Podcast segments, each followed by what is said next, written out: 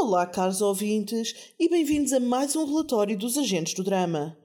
Eu sou a Cláudia e tenho comigo o Pedro. Bora! Estamos aqui hoje para mais um relatório, o sexto, de Season 10, um magazine semanal onde falamos sobre os nossos consumos televisivos. E tu, Pedro, o que é que tens consumido esta semana?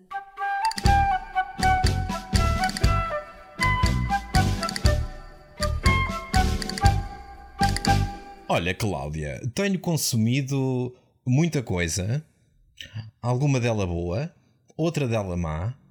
Quem me segue pelo Instagram sabe algumas das coisas que eu tenho consumido.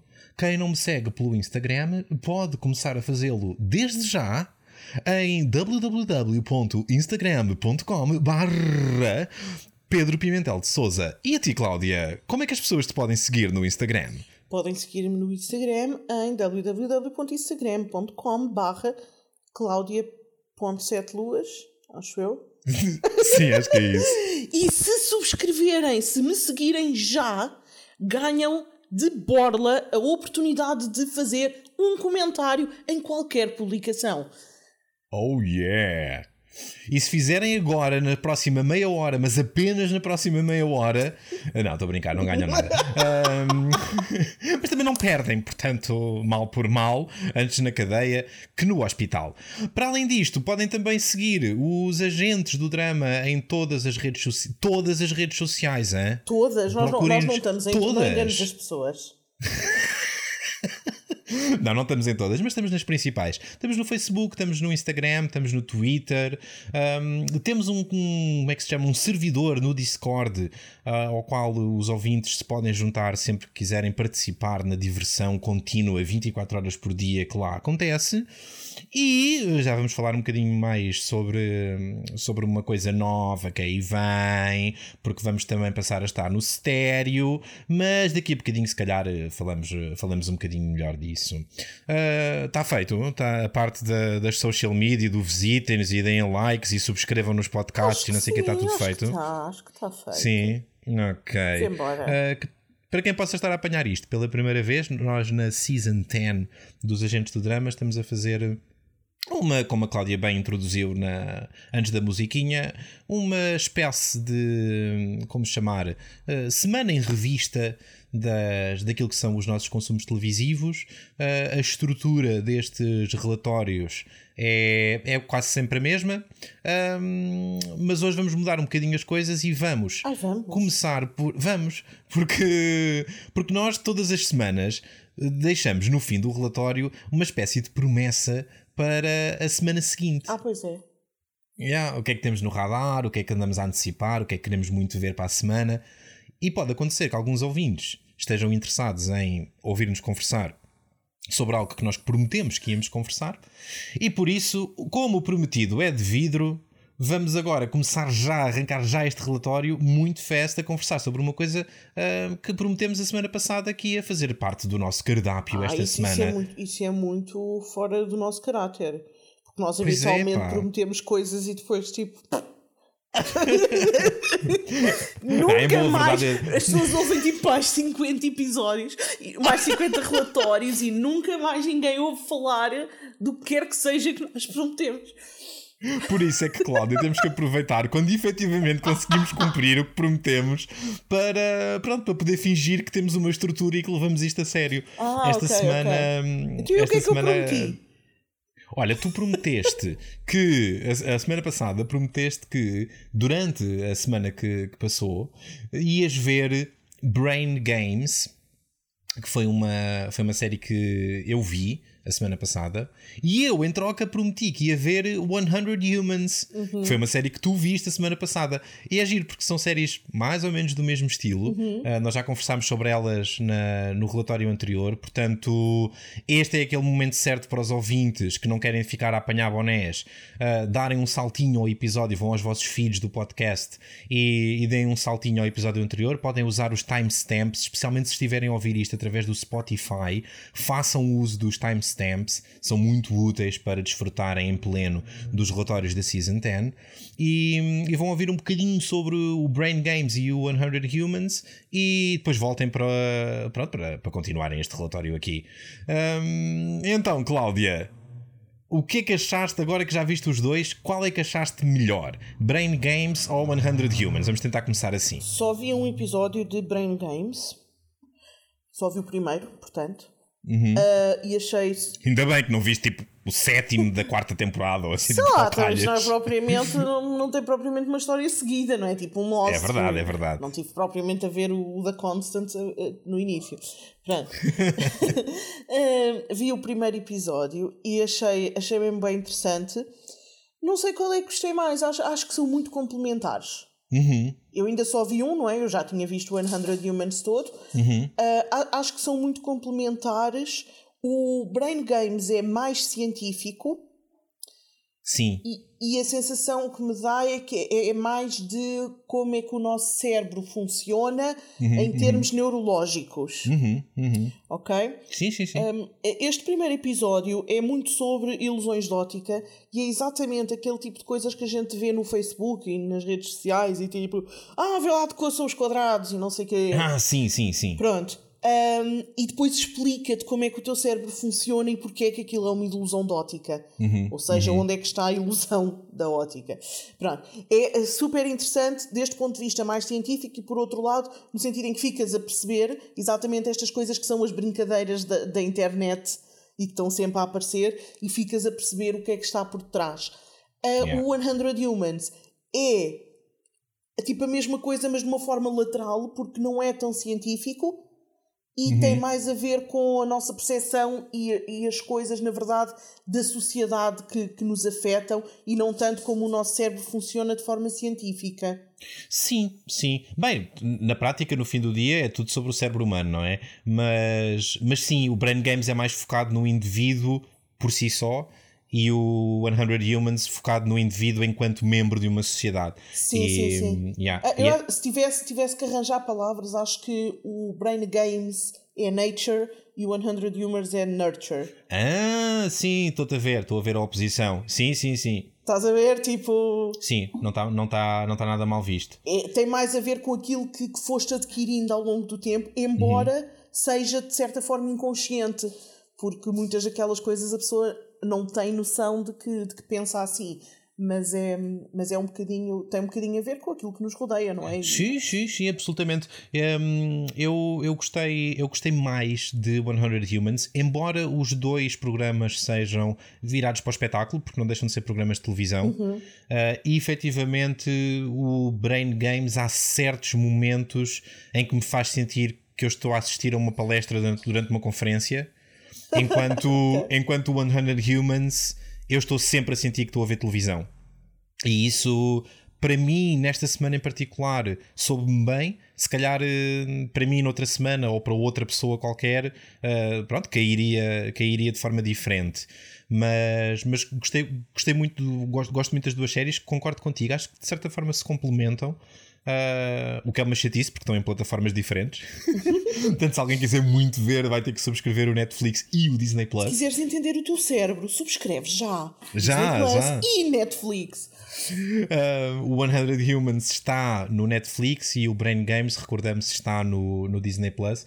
Mas, mas sim, esta semana, esta semana gostei mais de, de ver o- a tua sugestão, o 100 Humans, do que, do que a outra. Posso, posso perguntar quantos episódios viste? Se foi só um ou se viste Vi dois.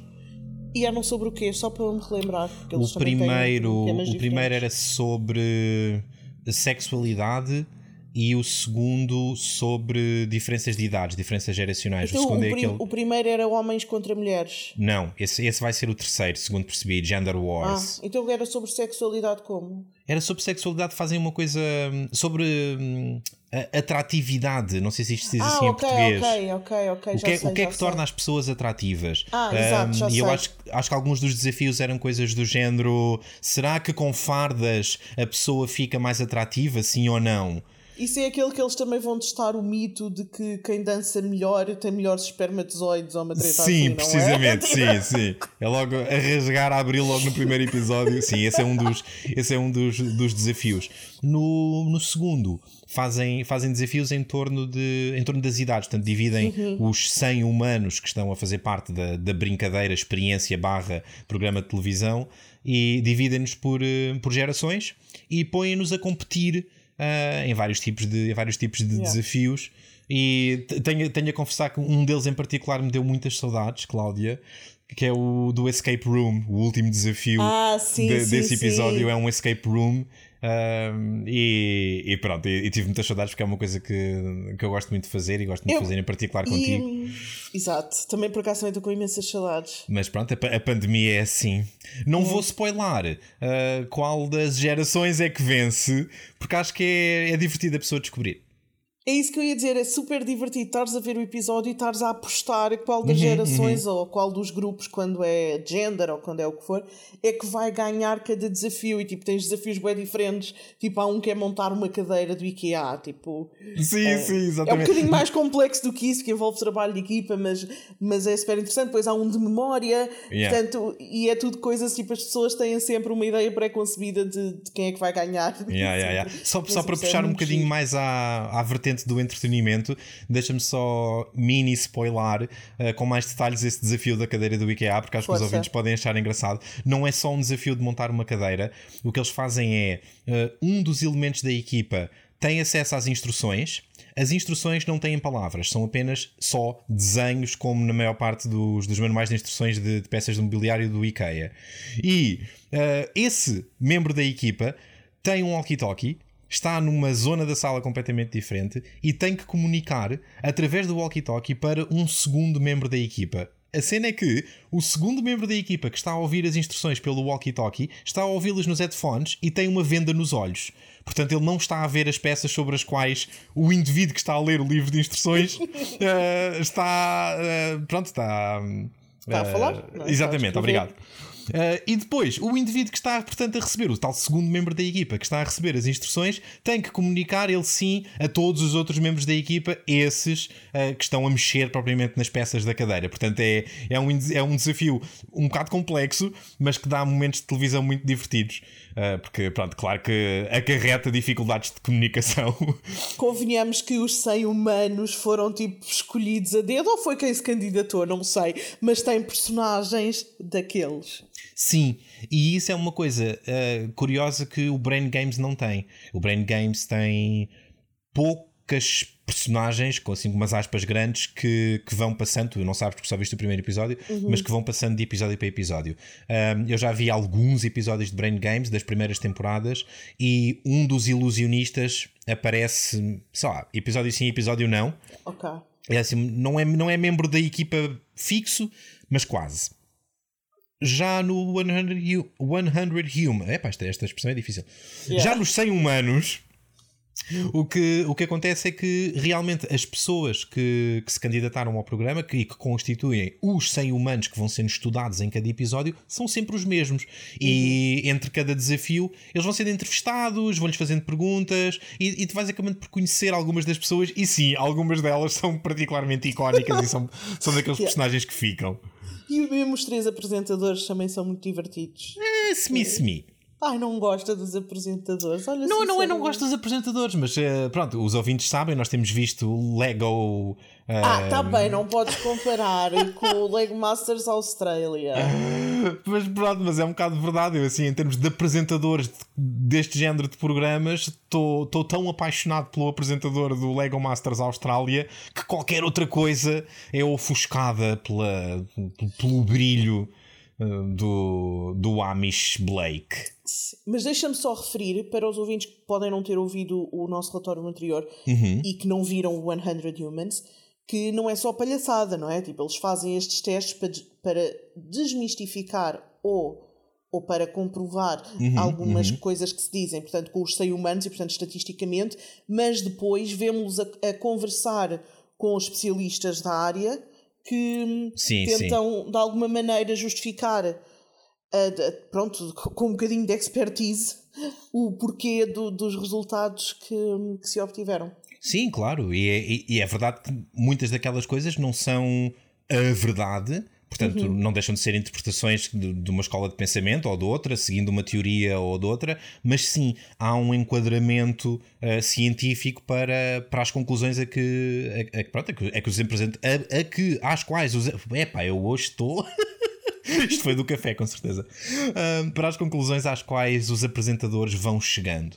E, e isso, é, isso é engraçado. É, é, é sempre interessante quando tu estás a ver uh, entretenimento ou quando estás a ver televisão e sentes que uh, sentes que há, há, alguma base, há algum suporte, uh, algum suporte teórico para, uhum. para as coisas que estás a ver e que estão a ser transformadas em, em entretenimento. O que me leva a uma outra a uma outra série sobre a qual eh, também gostava de conversar um bocadinho porque também ela ficou prometida da semana passada para esta. Posso oh, passar? Deus, tu ou... és só promessas tu és eu, só promessas. Eu é assim eu, eu acabo os relatórios da 10 e de joelhos para Fátima. Bora. Um, e esta é uma série que eu sei que tu já viste porque era uma coisa que tu me tinhas aconselhado já há muitos anos e, e tenho que reconhecer. Tinha sido um bom conselho na altura Uh, foi um bom conselho agora. Ainda bem que dei uma chance a isto. Vou no sexto episódio da primeira temporada. Isto é uma coisa que só tem duas temporadas e estou a apreciar bastante. Estou a falar de Instinct. Antes da minha opinião, gostava, que, gostava de saber qual é que foi a tua experiência com Instinct e ouvir-te falar um bocadinho sobre isto. Antes de falar da minha experiência com Instinct, quero dar só aqui um toquezinho aos nossos ouvintes, com um apartezinho. Um, os nossos ouvintes não nos conhecem, alguns deles, não é? Ou conhecem-nos há relativamente pouco tempo. Mas aqui eu e o Sossô somos amigos, vai para mais de 10 anos. E vai para mais de 10 anos que eu aconselho coisas ao Sossô e o Sossô não vê. Não vê o que eu digo, não lê o que eu digo.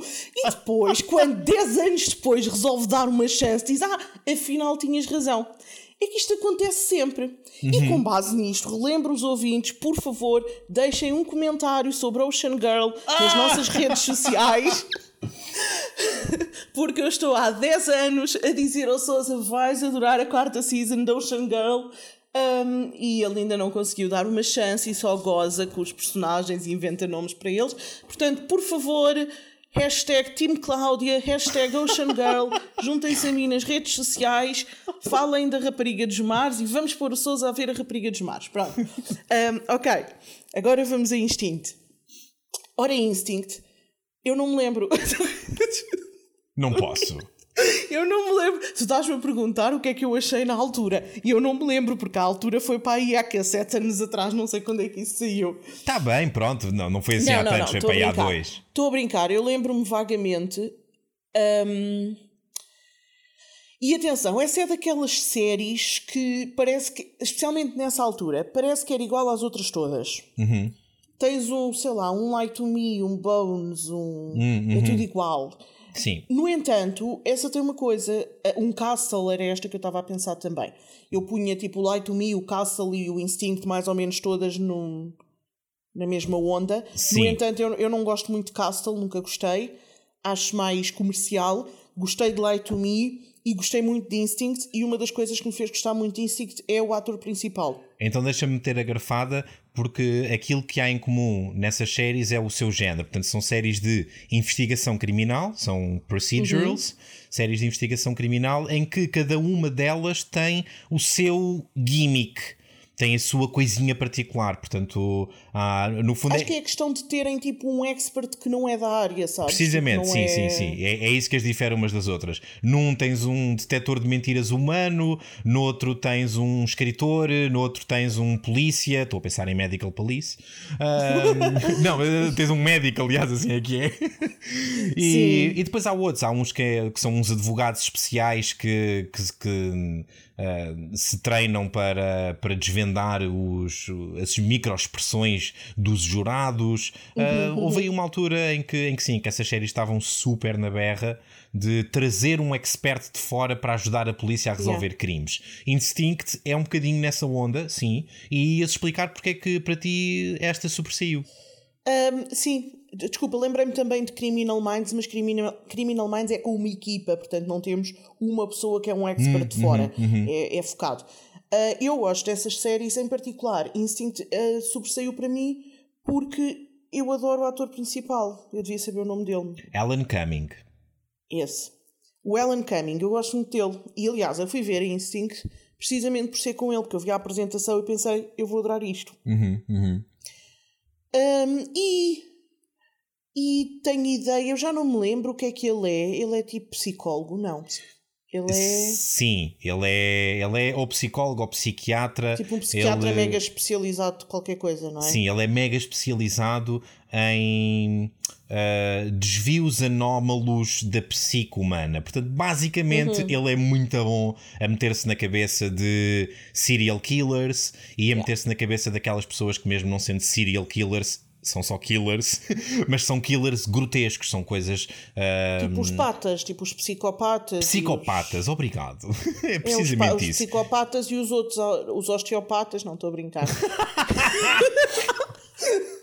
Os sim, sociopatas. Sim. Sociopatas. Sim. Eu troco sempre os patas bons com os patas maus. É. Mas sim, ele é, ele é especializado em. E quando a série começa um, ele um, descobres logo que ele trabalhou em tempos para a CIA, uhum. para a CIA, mas não para a cantora. Hein?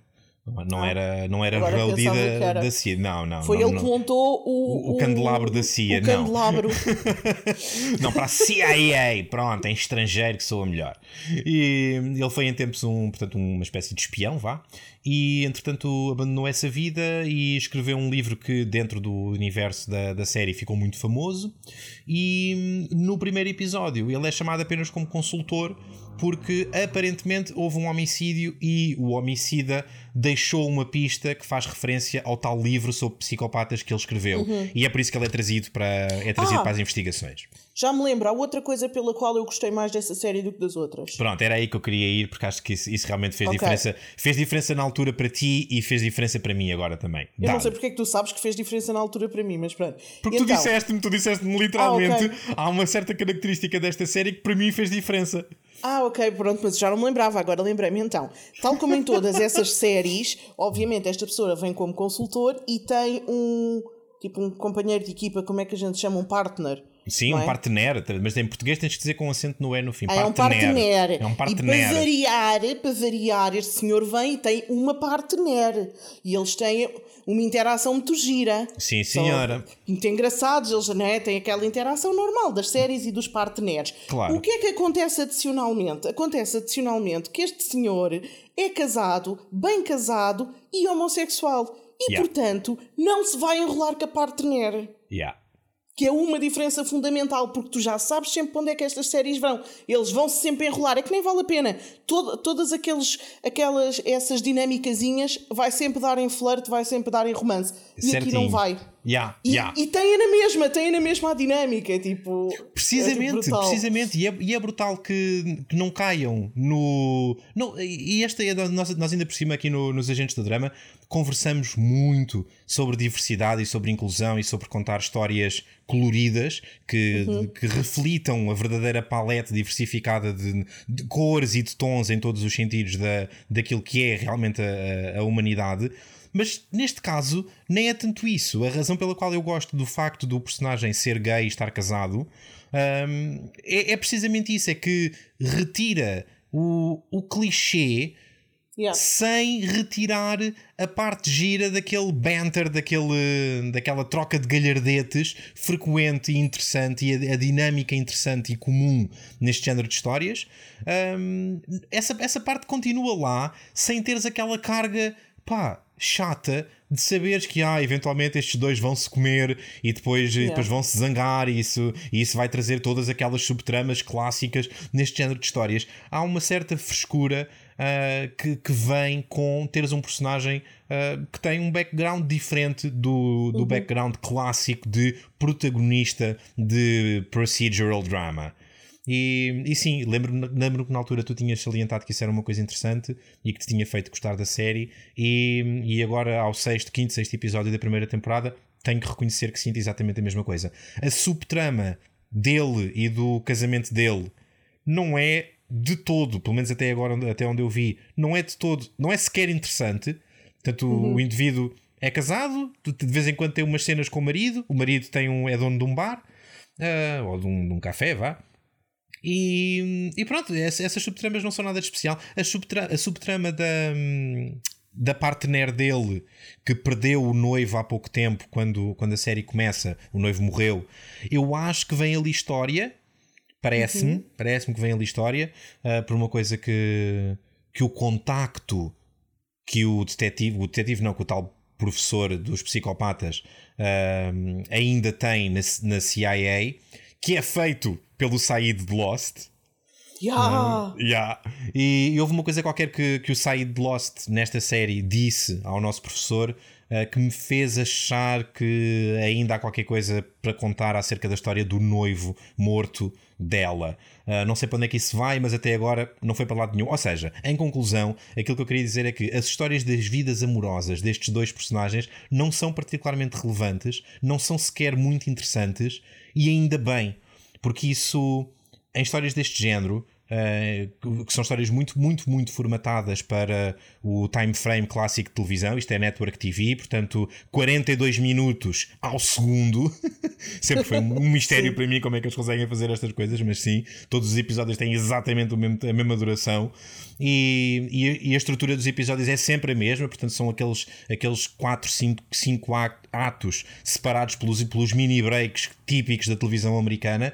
Um, e portanto, numa história clássica de Network TV destas, não gastamos tempo nenhum com um romance aborrecido e clichê entre os protagonistas. E isso é muito yeah. refrescante porque abre espaço para novas dinâmicas e novas formas de explorar a relação dos dois protagonistas. E pá, estou a adorar esse aspecto da série. A série não é extraordinária, mas é neste género de histórias, Castles e Lies to Me uhum. e coisas deste género, é, é das melhorzinhas que, que, vi, que vi assim nos últimos, na última década, vá. Pois é, isso é assim, não é não é uma série absolutamente fantástica que tu digas tipo se só vais ver uma série na vida vê essa. Uhum, uhum. mas um, lá está, para quem vê muitas como nós dentro do género é das melhores. Acima de tudo porque é diferente.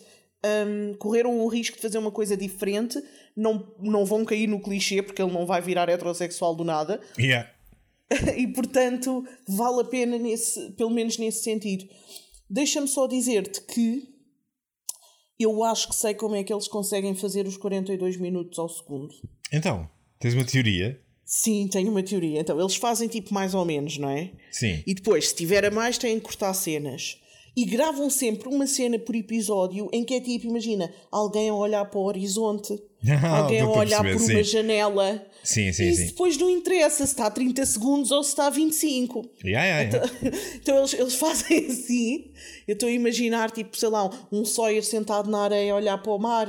Absolutamente, isso é, é a melhor teoria. É também o que eu acho. As pessoas naquele, no, topo, no topo daqueles edifícios vidrados de Nova York, não é? Yeah, a, ver, yeah. a ver a cidade toda.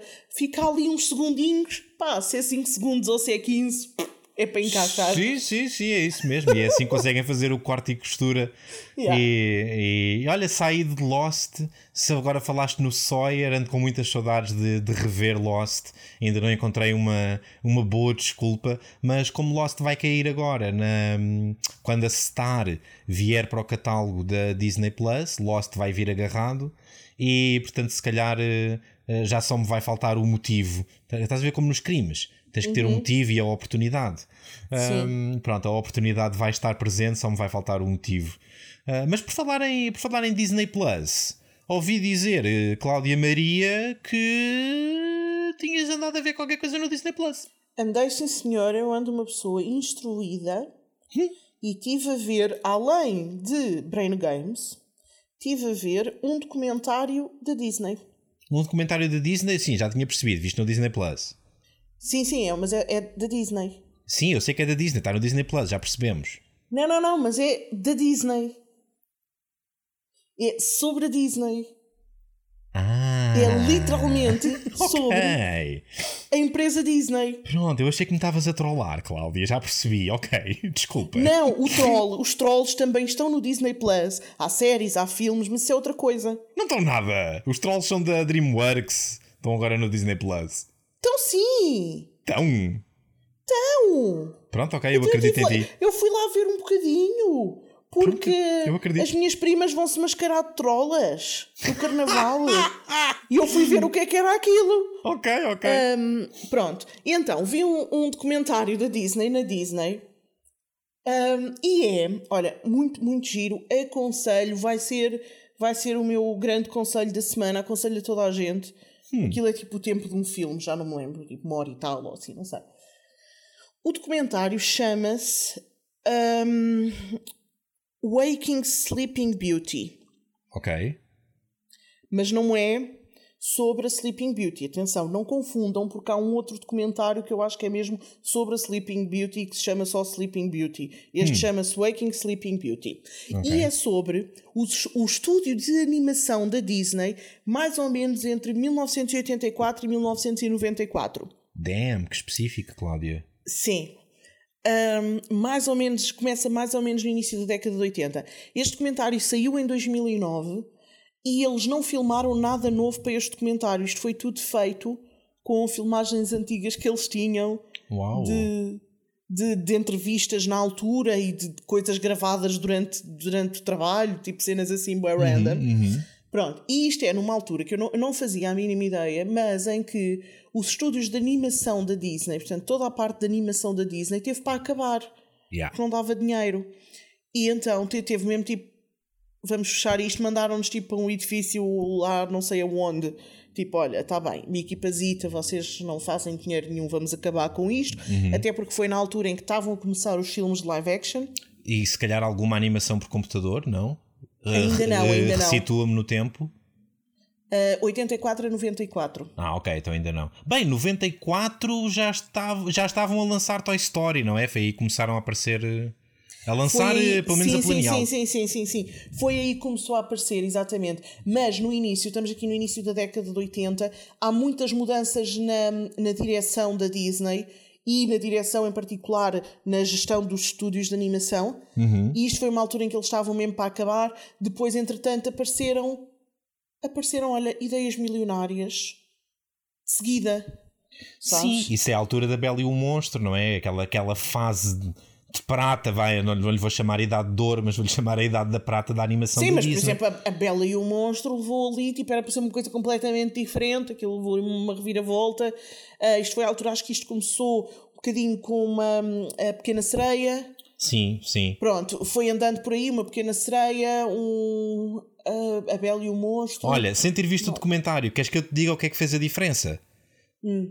Foi não terem ah, abandonado a ideia de que os filmes de animação deviam continuar a ser filmes musicais e for terem ido buscar o Alan Merkin para fazer ah, as, as músicas, porque efetivamente eles voltam a ficar na ribalta. A Disney, a animação da Disney, volta a ficar na ribalta nessa fase com os filmes cuja banda sonora foi composta por ele.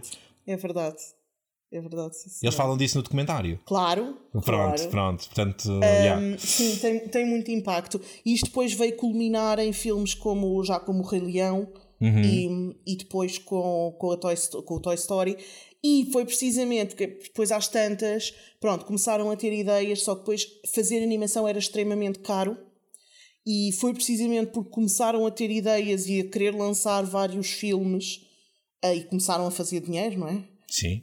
um, que tiveram que convencer a Disney a investir tipo um monte de dinheiro nos primeiros computadores para conseguir fazer alguma animação por computador porque as pessoas estavam tipo a trabalhar dia e noite e já era tipo ridículo Um, já, pronto, já praticamente deviam-se à rasca a Pois, equipa pois. aumentou imenso e não sei o quê Um, ma- mas já Epá, o documentário é, é bem interessante, é bem interessante. Fala um bocado também das intrigas lá por trás, quem é que não gostava de quem e que Claro, depois este mas- é- contratou o outro e depois não sei o quê. Mas essas partes são super sumarentas, Yeah. normalmente, nestes documentários, não é? Mas é, yeah, é super interessante, olha, vi assim tipo do nada e, e achei, achei muito bom, muito interessante, muito giro, aconselho, hum, vejam. Esses, esses filmes dessa altura são, eu vou arriscar, os filmes da tua infância, não é? Tendo em conta a tua idade e a altura em que isso saiu. Ahm, desses, qual é que é assim o teu, o teu preferido, o teu filme da infância? Uh, o meu filme preferido quando eu era miúda. Desses da Disney. Sim, sim, é dos da Disney, mas não, é, não sei se era bem deste período, há um bocadinho mais tarde, ou um bocadinho mais cedo, bem, não sei. Mas um dos meus filmes preferidos era a Cinderela. Muito mais cedo, isso é. Eu assim, assim de cabeça arriscaria que isso é tipo anos 50. Mas eles depois refaziam, porque isto também foi a. Não, não é, mas não é tão cedo. Esses foi o Pinóquio, capaz de ser para aí 60. A Bela, a Bela Adormecida também deve ter sido primeiro. Isto também foi nesta fase, nesta década, que eles também, para tentar fazer mais dinheiro, um, começaram a editá-los em cassete. Ah, sim, sim, as coleções. sim, sim, é verdade, é verdade. As coleções em VHS, algumas delas retocadas, eu arriscaria. Sim, sim, sim, pronto. Uh, destes aqui, olha, não sei, não sei. Vá, assim daqueles, daqueles mais icónicos dessa altura. Portanto, vou, vou dizer uh, Pequena Sereia, Bela e o Monstro, Rei Leão e Hércules penso que é assim o, o que fecha. Ai, nem vi o Hércules nessa altura. Okay. Estava aí o Aladino. O Aladino, Epá. o Aladino, esqueci-me do yeah, Aladino. O yeah, Aladino yeah, também é daqui, desta altura. Sim, sim. Pensando uh... nesses três, eu acho que esses três formam uma espécie de trilogia, pelo menos na minha cabeça. Pequena Sereia, Bela e o Monstro e o Aladino. Desses três, talvez a Pequena Sereia. Eu tenho uma coisa que a maior parte das raparigas da minha idade é, é mega fã da Bela e o Monstro. Uhum. E eu não sei se eu não tinha essa cassete, eu nunca, nunca tive ligação nenhuma com a Bela e o Monstro, tenho a dizer. Uau! Mas olha, não são só as raparigas da, da, da tua geração. O meu preferido também era a Bela e o Monstro. Tudo bem, acredito, mas eu não sei se. Eu, o Aladino eu tinha, mas não era dos meus preferidos de todo. Uhum, uhum. Um, a Bela e o Monstro, eu acho que eu não tinha a cassete, olha, não sei, mas nunca foi nunca foi dos meus preferidos. Eu era mais Cinderelas e eu era mais as princesas clássicas, sabes? Ah, ok, sim. As, as, os filmes machistas. a Bela que, não, que não desafiavam os, sim, os sim, padrões sim, de género. A Bela Adormecida, a Cinderela, a, a, Branca de Neve, portanto, os antigos, os, os clássicos machistas. És uma antiga, um, és uma antiga. Sim que a pessoa, está lá sem fazer nenhum a dormir uma soneca e o príncipe aparece. Assim. Ah. uh, olha, por, por falar em antiga e em desafiar os padrões de género, uh, tenho para mim que esta semana vimos uh, mais alguns episódios daquela que tem sido, na última década, uma das séries mais marcantes nesse campo Uhum. Uma das séries, se calhar chamar-lhe série é um, é um abuso, mas um dos programas de televisão mais marcantes que, que ajudou um, a reenquadrar uh, grande parte do, do imaginário em relação a uma porção da comunidade LGBT. Estou, obviamente, a falar de uh, RuPaul's Drag RuPaul's Race. esta, semana, esta semana vimos, vimos alguns episódios. Que eu não ando a ver. Ok, ok. Um, alguns episódios da versão do UK e uh, da versão do Canadá de RuPaul's Drag Race, mas eu sei que tu, pelo menos as 12 primeiras temporadas da versão original, viste, estou certo? Sim, sim, sim, sim. Isto para, pronto, mais uma vez para esclarecer os ouvidos, eu vejo primariamente tudo aquilo que me aparece em stream.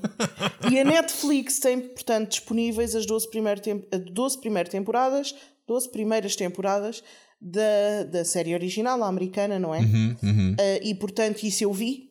Eu vi, essa, vi tudo o que estava na Netflix. Acho que ainda não puseram a 13, mas não vi nada de UK e Canadá, portanto, fala-me disso. Fala-me um, das diferenças. Ok, em termos de diferenças. O, uh, Ou das semelhanças. Por, onde é que, eu... Sim, sim, sim. As mais parecidas entre, entre UK e Canadá, dessas duas, a mais parecida com a original é do UK. Quanto mais não seja, porque é das duas a única que tem efetivamente o RuPaul. Ok. Okay. A do Canadá. Então a do Canadá chama-se Fake RuPaul's Drag Race. É pá, é um bocado, sim. Aquilo é RuPaul's Drag Race, sim, mas é na medida em que ele assinou por baixo. Porque uhum. na verdade ele enviou uh, uma, das, uma das concorrentes antigas da, das outras temporadas. Quem? E é pá. Brooklyn Heights. A sério? Sim, Brooklyn Heights é quem apresenta ok. o, é quem apresenta o, o Canadá. É o, pelo menos é dos jurados é, é o membro central. E depois há mais duas pessoas, sendo que um deles é um bacana que eu acho que era coreógrafo e, e dava uma perninha de vez em quando na. Qual deles? O mulato giro ou do bigode? o mulato, um mulato giro, mas se calhar não é o mulato giro em quem tu estás a pensar. É pá, não sei. Ok. Não são, não, não são, não têm nem de perto nem de longe o, o peso de, de um RuPaul ou de uma Michelle Visage ou até do, do- dos outros que, que costumam aparecer, o Carson É que, e o, sim, e o, o outro mais, o outro, mais simpático, era o mundo do nome. Sim, Sim. E isso tem um bocadinho de peso. Uh, não estou tão investido, como se diz em estrangeiro, no, na versão do Canadá como estou na do UK. E eu acho que é porque é essencialmente porque, porque, pronto, não tem lá o RuPaul. Mas, mas depois, em termos de desafios, a estrutura do programa é muito parecida. Uh, a qualidade dos concorrentes é melhor no UK do que. Olha, do que na temporada 13 que está agora a rolar, tu depois quando ela sair toda para a Netflix vais perceber de que é que eu estou a falar. mas mas estou, estou muito mais satisfeito com, com as temporadas de. com as temporadas, as duas de UK, uma delas ainda está a rolar agora, do que, do que com esta última de- da série original. Confirma-me só uma coisa: esta 13 já foi filmada na pandemia? Já, sim. Já porque. Ah, porque a final da 12, eu lembro-me. Sim, a final sim, da sim. 12 já foi online. Já, sim, foi exatamente. tipo Zoom, assim, uma coisa muito tamanhosa. Sim, e eles em vez de vi. adiarem, decidiram refazer Era com alguns aquele elementos da gajo do, produção. do cabelo esquisito. Estou-me a tentar lembrar. já. Pois, Ok. isso, isso já não me diz nada assim de repente. Porque eu, É que era aquela, era uma, nem sei se foi quem ganhou, tinha uma, como é que eles chamam aquilo? Pois não o sei, mullet. filha. Não, não sei porque eu, É eu- eu aquele faço. cabelo comprido, mas que é mais fininho para baixo, o mullet, ou o que é que era. E depois é esse, começou a namorar com o outro que também estava na final. Pronto, estás a ver, é, é um bocado isto. É- Eu, eu tenho uma relação muito especial com o RuPaul's Drag Race. Enquanto estou a ver cada uma das temporadas, ah, estou super ligado àquela gente toda e conheço-os todos pelo nome e e estou muito interessado em saber quem é que vai vencer. E tenho logo os meus ódios de estimação e tenho logo os meus preferidos. Mas assim que acaba a temporada, vu, eles desaparecem completamente da- da- do meu imaginário. Há para aí um ou dois concorrentes de- em 13 anos de RuPaul's Drag Race que eu ainda me lembro quem são.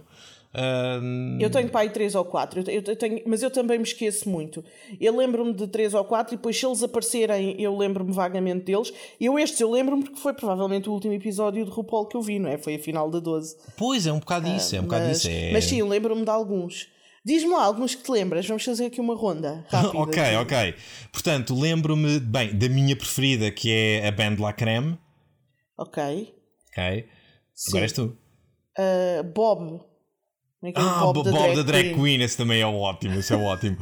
Ahm, Lembro-me porque gosto do nome de uma que era a Eureka, que que foi expulsa numa temporada e depois trouxeram-na de volta para a outra, se não me engano. Ah, ai, agora. Espera. Ai, era um que namorava com o outro. Pronto, lá está, estás a ver? São esses detalhes, eu Pois, perco, eu perco imenso com esses detalhes. Eu lembro-me os detalhes, mas agora não me lembro. Estou a ver a cara delas. Era uma assim com o nome de. de uma que se vestia sempre Família Adams. Pois, não sei, não sei. Lembro-me da... lembro-me de uma Aja que eu detestava. Ai, a Há Aja. umas que são todas da mesma família, não é? São, porque aquilo, aquilo depois há as dinastias do. as dinastias da- das drags, que acho o máximo. Está bem, mas em particular em RuPaul Drags Race houve várias, todas da mesma família. Uhum, uhum.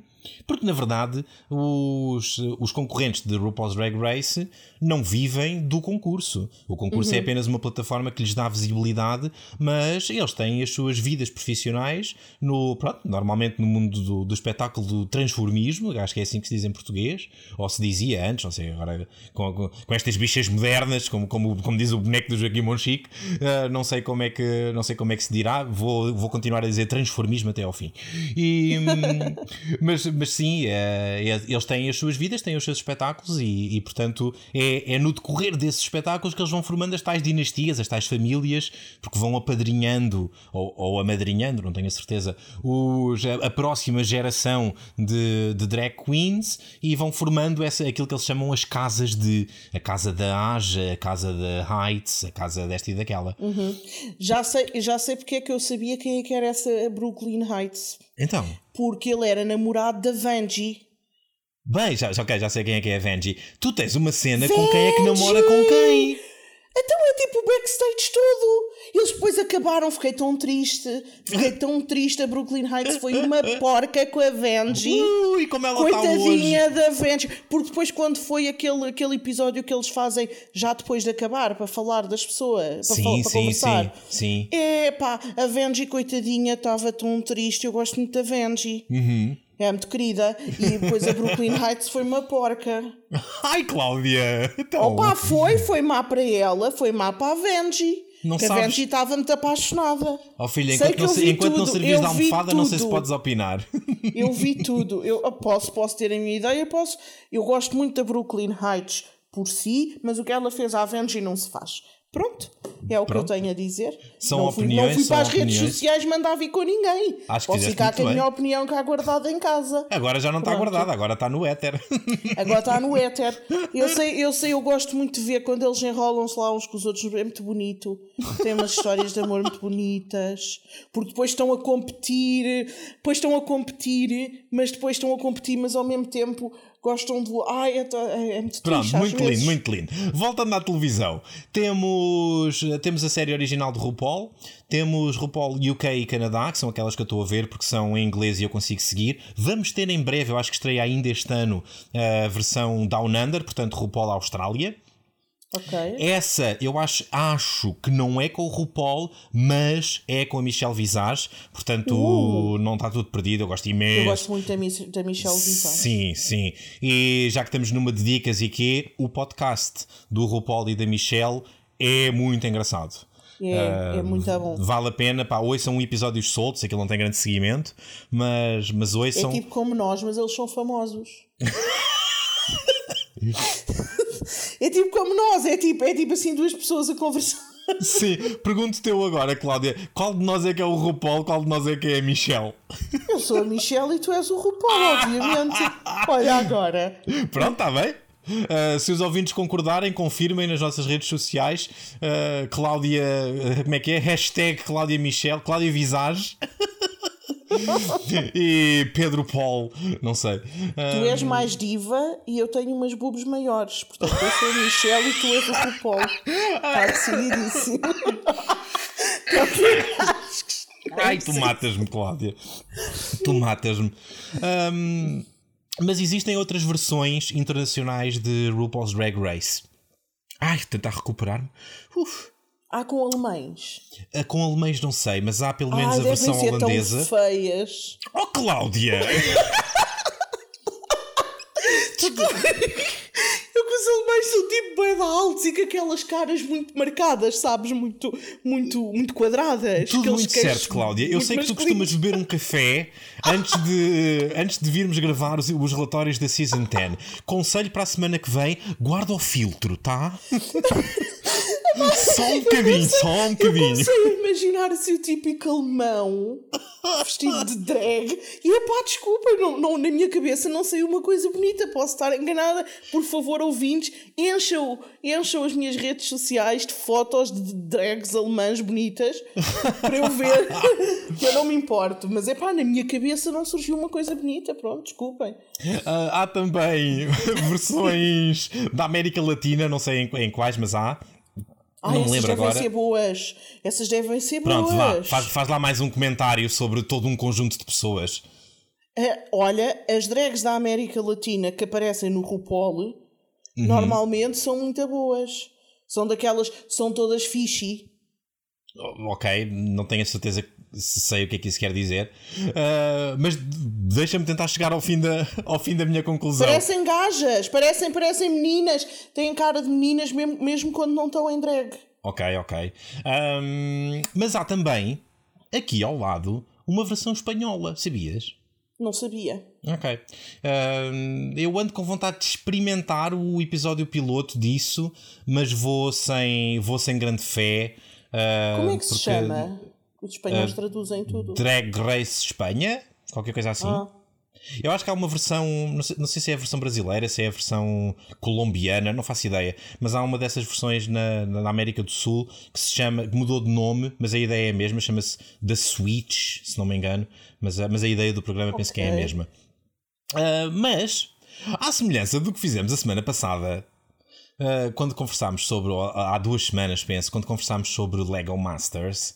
Uh, Vamos tenho... incentivar a RTP a ter um. Sim, tenho, tenho essa, não, não, sei, não sei se seria a RTP. Aí já tenho mais dúvidas qual, de, qual, das, qual das quatro estações, das três estações, que estação nacional é que hum, é, é, que se, é que se atreveria a fazer uma, uma versão nacional de, da corrida do Rui Paulo, mas, mas gostava de saber o que é que tu achas em termos de, em termos de jurados, quem é que apresentaria. Não, tu, é que tu tens eu é que disse o Lego Masters que eu sugeri um Palmeira e uma Filomena Cautela. Pois foi, Portanto, pois agora foi. és tu. Quem é que tu sugeres para apresentar e para, pronto, para, para, para ser o, o júri core, vá, uhum. o, júri da casa, Sim. De, de Rui Paulo, a corrida das dragas. A questão é que nós não temos propriamente um equivalente em termos de em termos de alcance e de impacto cultural como nos Estados Unidos eh, existe o RuPaul. Uhum. Para o bem e para o mal, um homem que se vista de mulher e tenha tido uma carreira no transformismo e seja uma figura com bastante reconhecimento público, eu acho que o nosso equivalente seria o José Castelo Branco. Ah. Não é? Pá, se calhar é, mas eu, eu, eu. Ok, eu não tinha pensado em ninguém e eu passei a bola para ti porque eu não estava a pensar, não faço a mínima ideia de quem é que poderia apresentar isto. Mas quando tu começaste com essa conversa, não é? Uh, vieram-me nomes à cabeça e nenhum foi o José Castelo Branco. Pensaste Mas, sim, em quem? Razão. Pensei no Hermano José e no uhum. Joaquim Monchique. Olha, um Joaquim Monchique não está mal visto, porque ele faz, ele faz, um, ele faz belíssimos bonecos de yeah. transformismo. Sim, yeah. sim. E o Hermano José também. O Hermano José foi. Quando tu começaste a dizer, ah, a única pessoa que nós temos cá em Portugal que, que, tipo, que tem alcance e que já fez vários papéis, não é? Tipo, vestido de mulher, vá. Eh, mais, ou, mais ou menos, mais ou menos. Não era. Estou a perceber, estou a perceber o, toque, o toque que estás a dar à coisa, mas não era isso que eu estava a querer dizer. É que, é que efetivamente José Castelo Branco fez transformismo. Mas... Pronto, não, não, mas, mas foi isso que eu percebi. Tipo, foi os nomes que me vieram à cabeça. Uhum, uhum. Uh, portanto, grandes nomes da televisão portuguesa. Um, e que nós estamos habituados a ver, vá, em, em, mais em termos de representação, mas estamos habituados a ver em papéis a fazer. De travesti, sim, sim, sim. Vá, é, são esses dois nomes, foram os dois nomes que me vieram à cabeça. Não está nada mal visto. Na verdade, o Herman já apresentou, pá, em 2005, ali mais ou menos por essa altura, uma coisa na SIC que depois acabou por ser cancelada, nem sequer, nem sequer levaram a temporada até ao fim, com grande pena minha, porque eu estava a achar aquilo interessante. Um, uma espécie de reality show ali na senda do Master Plan, foi naquela altura uhum. um, chamado Senhora Dona Lady. Acho que era assim que se chamava. Ah, e a ideia do Senhora Dona Lady era. Um, não era. Não, não tinha nada a ver com o RuPaul, uhum. mas era pegar em homens arrões que nunca uhum. na vida lhes tinha passado pela cabeça fazerem transformismo e propor-lhes semana após semana desafios que envolviam, envolviam transformismo.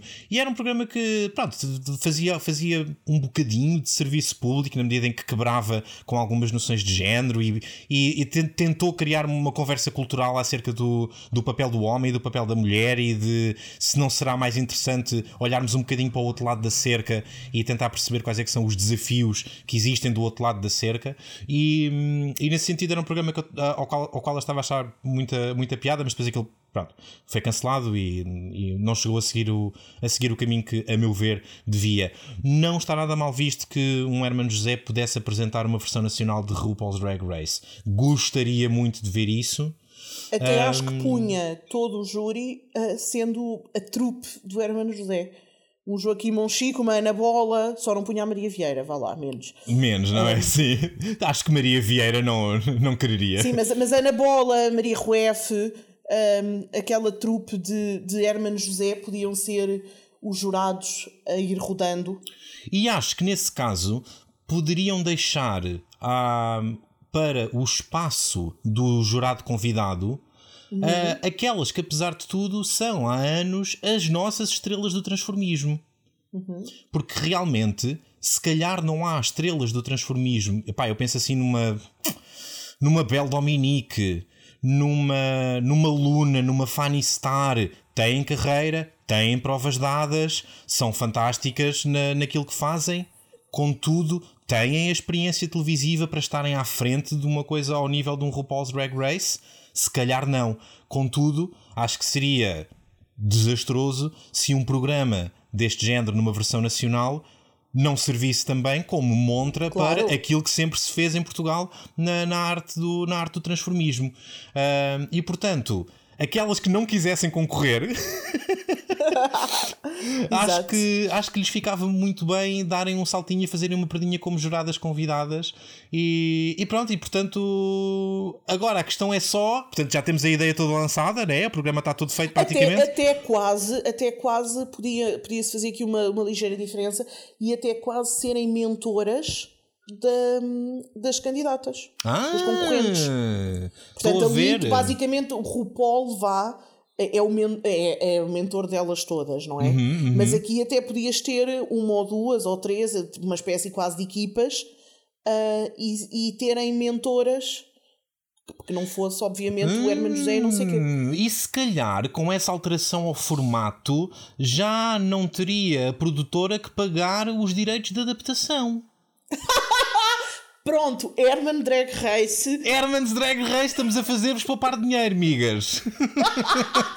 Aproveitem. A minha única outra questão é: em que canal é que isto passaria?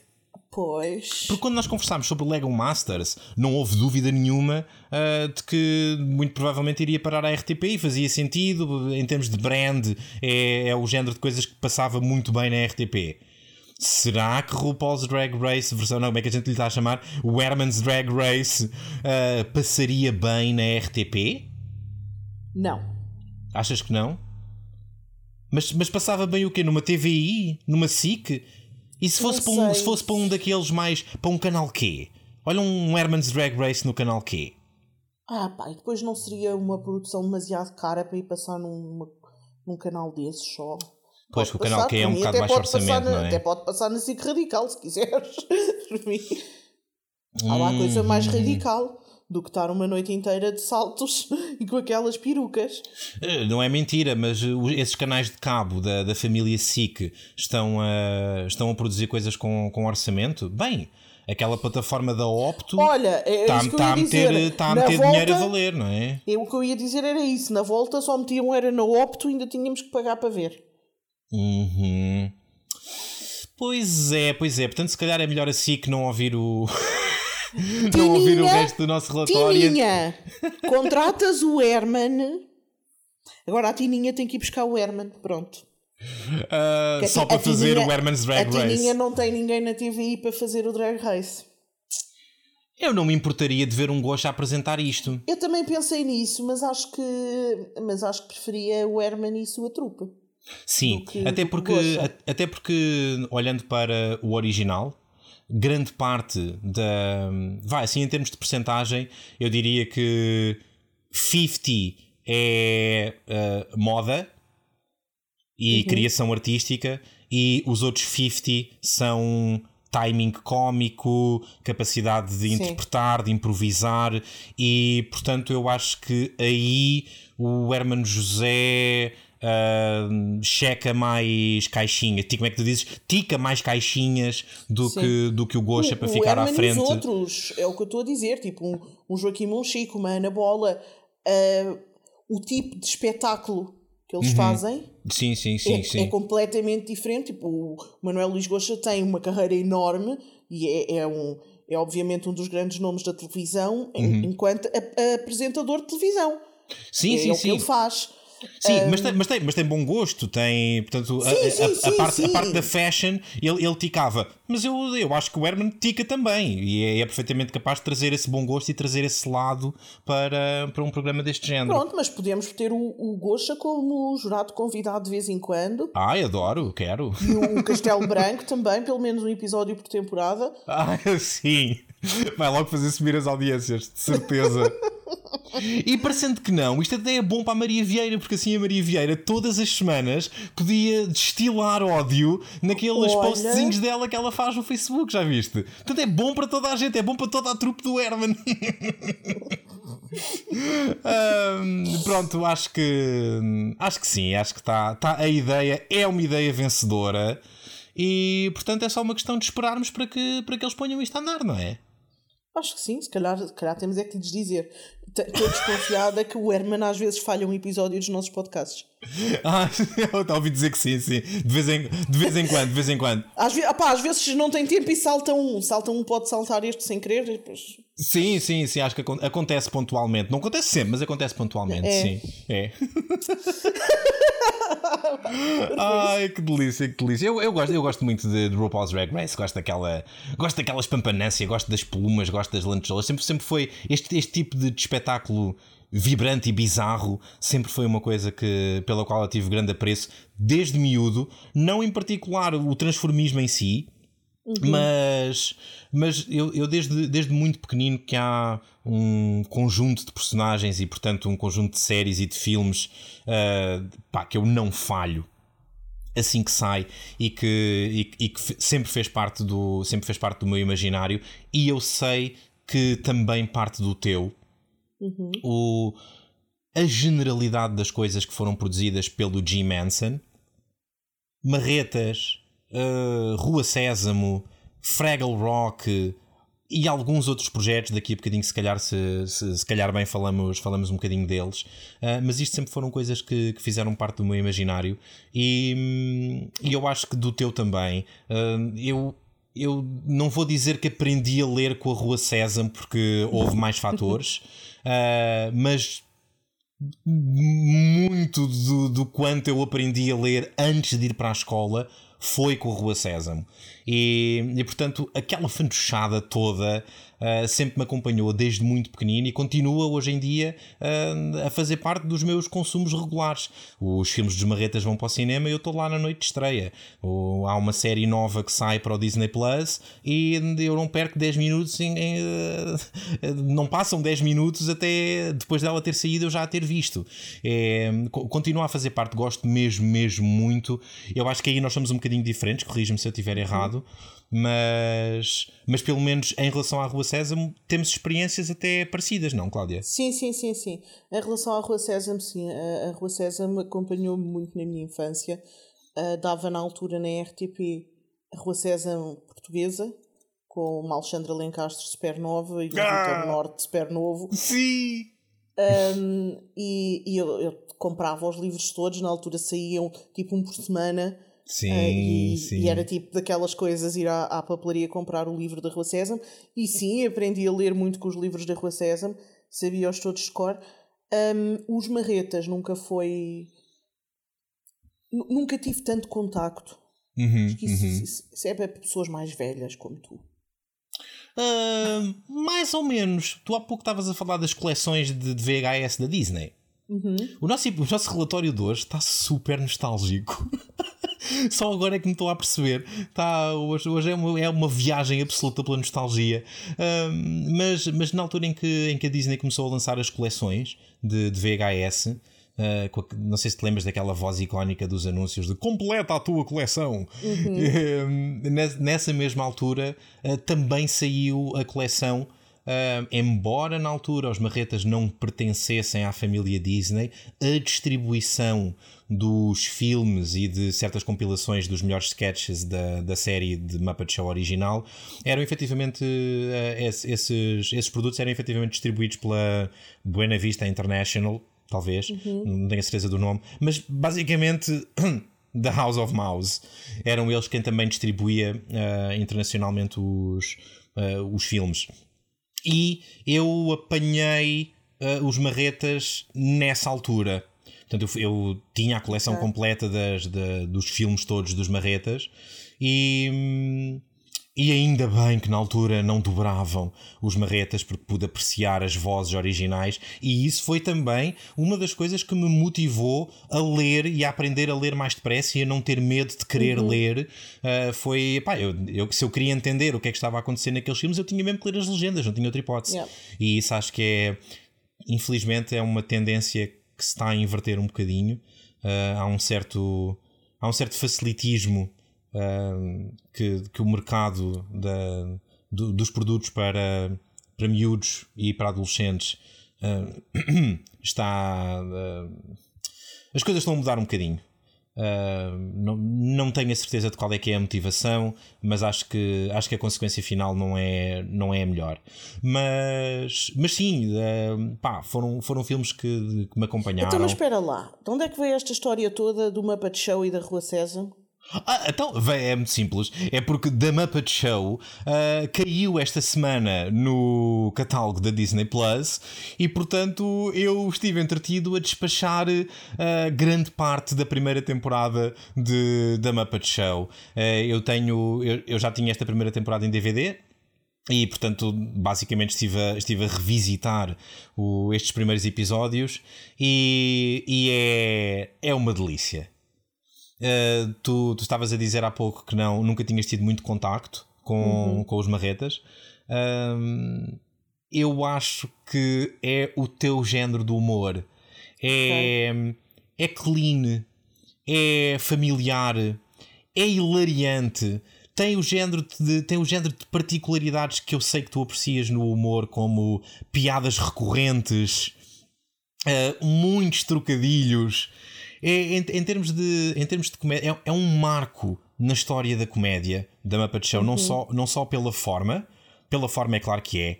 Um, foi. Um, o, não terá sido o primeiro, certamente, mas foi o maior programa uh, com fantoches. Com, com bocados de pelo e pano uh, que, que prendiam efetivamente as pessoas ao ecrã. Eu, eu cresci aqui em casa uh, a ouvir contar a história de como o país parava. Uh, não sei se era quinta-feira à noite ou se era sexta-feira à noite, mas cá em Portugal o país parava para ver o novo episódio dos Marretas. Fazia parte de uma altura em que só tínhamos dois canais, fazia parte dos consumos televisivos das famílias, aquele momento da semana de ver os Marretas.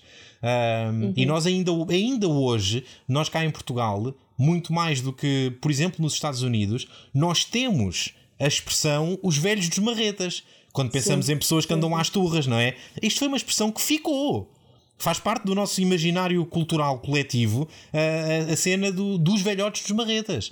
E, e não é por acaso, é porque, porque efetivo, não, não, não é por acaso que há coisas que ficam. Uh, quando ficam, há uma razão, há uma razão para elas ficarem. E, e pá, e The Muppet Show, hoje, em 2021, se tu fores ver estes episódios das primeiras temporadas, uh, do, do, programa original, vais perceber porque é que foi tão, porque é que foi tão impactante e porque é que deixou uma marca uh, até, até hoje. É, é okay. é, é efetivamente. Pá, é aquele género de cenas. Depois, ainda por cima, os episódios são bem soltos tu podes praticamente ver pela ordem que quiseres. Podes percorrer o catálogo do Disney Plus à procura de, de um convidado um, que tu reconheças, se quiseres ver uhum. o, o, episódio em que lá foi Alice Cooper, ou o episódio em que foi lá o Elton John, ou a Candice Bergen, ou a, a, alguma figura, ou Steve Martin, aquelas figuras mais icónicas, um, uhum. muitas daquelas pessoas são, vá, de quase certeza, são desconhecidas para o grande público português, mas mas ainda assim estão ali os grandes nomes da comédia americana, uh, alguns grandes nomes de, de, da música, não são muitos, mas ainda há alguns. E, epá, e, e vale a pena, vale, vale mesmo a pena. É, é, eu, eu não costumo dar eh, não, não costumo dar conselhos de coisas tão antigas, mas esta é daquelas que se gostas de televisão, se gostas de comédia, não podes deixar de ver da Muppet Show, quanto mais não seja para te ajudar a entender muito, muito da história da comédia, de como é que, uhum. como é que a comédia se, se, desenvolveu e como é que chegámos, uh, como é que outras coisas que aconteceram a seguir uh, a da Muppet Show porque é que algumas dessas coisas aconteceram.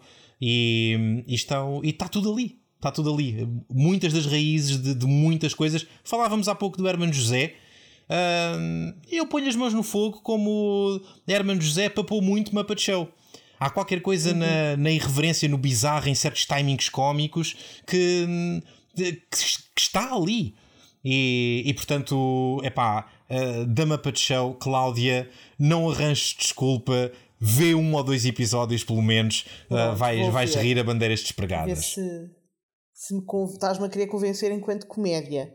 Falámos Sim. nós no relatório anterior dos meus problemas com comédias. Portanto, vamos ver. Eu sei que é diferente. Uhum, uhum. Estou só a dizer que foi, foi por aí que tu puxaste. Sim, sim, um, sim. Uh, vamos, vamos ver, sim, vá, vou dar uma chance. Mas é, mas, mas é efetivo, lá está, e tu reconheceste isso agora, porque já sabias que, qual era a mudança que eu ia meter, mas, mas vou meter lá mesma. É, é outro tipo de comédia, não é? Não há história. Uh, tens Tens, tens, qualquer coisa que se aproxima de uma história de vez em quando, quando em algum episódio há um problema para resolver porque há um certo convidado que está atrasado e de alguma maneira isso passa a ser a história desse episódio. Mas não há, não há nem de perto nem de longe arcos narrativos, não uhum. há densidade do personagem que se confronta com ele próprio. Não, não há estas coisas, não é? Quer dizer, é, é uma tonteria de um grupo de, de, criaturas esquisitas que tentam montar semana após semana um espetáculo quase sem orçamento. Basicamente é isto todas as semanas, mas por alguma razão bizarra conseguem, conseguem ter como convidados grandes estrelas internacionais. Uh, mas ninguém quer saber porque não faz sentido, não faz mal, é os marretas.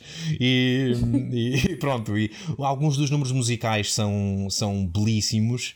Uh, e pá, não me consigo desfazer mais em elogios. Estou muito feliz que finalmente o Disney Plus tenha incluído isto no, no seu catálogo. E segundo sei, não vai parar por aqui em termos de coisas do Jim Henson. No ali para meio dos anos 90, talvez tu te lembres de uma série chamada Dinosaurs. Uhum. Lembras-te do Sim. bonequinho que dizia não és a mamã? Sim. Ok. Isso, também isso, é uma produção de, da, Jim Henson, da Jim Henson Company. Uh, e eu penso que já foi produzido uh, na altura pelo Brian Henson, pelo filho do Jim Henson, porque acho, não tenho a certeza, mas acho que a produção propriamente dita já só arrancou depois do Jim morrer. Uh, o Jim morreu pá, em 91 ou 92 por aí. E, mas, mas foi uma série que manteve o, o tipo, o tipo de experimentação com, com as coisas que se podiam fazer um, e que trouxe para um formato semanal o, a ideia de animatronics. Portanto, os, os fatos dos dinosaurs, aquilo eram pessoas que estavam dentro dos fatos. Uhum. Uh, mas uma parte, e eu penso que nós conversámos um bocadinho sobre isto uh, nos relatórios sobre Mandalorian, quando falámos do, do Baby Yoda. Sim. E da forma como o Baby Yoda é manipulado enquanto boneco, uh, muito, do que, muito do que acontece com o Baby Yoda tem raízes na, em coisas que começaram a ser feitas de forma regular e, portanto, e, portanto de forma barata e streamlined, com, com a série Dinosaurs. Portanto, há, há, há, um indivíduo que está a manipular o boneco fisicamente, lá naquela cena no momento, mas depois há detalhes do boneco, as sobrancelhas, os olhos, a boca, as orelhas que às vezes abanam, uh, que são controladas por rádio por um outro performer que está uh, fora, de, fora do alcance das câmaras. Portanto, é um, é um trabalho colaborativo altamente complexo um, mas que, que, pronto, que se aproxima, portanto, de uma. Não, não é só a execução prática, aproxima-se mesmo de uma forma de arte, uh, porque, porque há muito de intuição e há muito de ritmos e há muito de saber ler o que é que está a acontecer e como é que o teu parceiro de cena, que é o gajo do robô, está a reagir, ou se fores o gajo do robô, como é que o tipo que está dentro do fato vai reagir e se vai reagir no momento certo. Há ali, há ali muita coisa que, que, que é profundamente artística e, pá, e que tem imensa qualidade e dá imenso gozo uh, de ver o efeito final. Uh, mas também de perceber como é, que, como é que essas coisas funcionam por trás das câmaras. Nesse, nesse sentido, um, aconselho vivamente o documentário Disney Gallery da Mandalorian, que nos dá algum insight sobre como é que o Baby Yoda é manipulado. E, e há alguns documentários sobre, sobre The Muppet Show e sobre dinosaurs. Um, bem, um, de alguma maneira outras produções de outras produções de Jim Henson, algumas delas uh, porque a companhia foi dividida e vendi, venderam parte das, da, das propriedades a outros, a outros estúdios. Uh, algumas delas não, não vão nunca encontrar o caminho para, para o Disney Plus. Estou a pensar, por exemplo, em Fraggle Rock. Não sei se tu te lembras disso. Lembro-me vagamente, sim.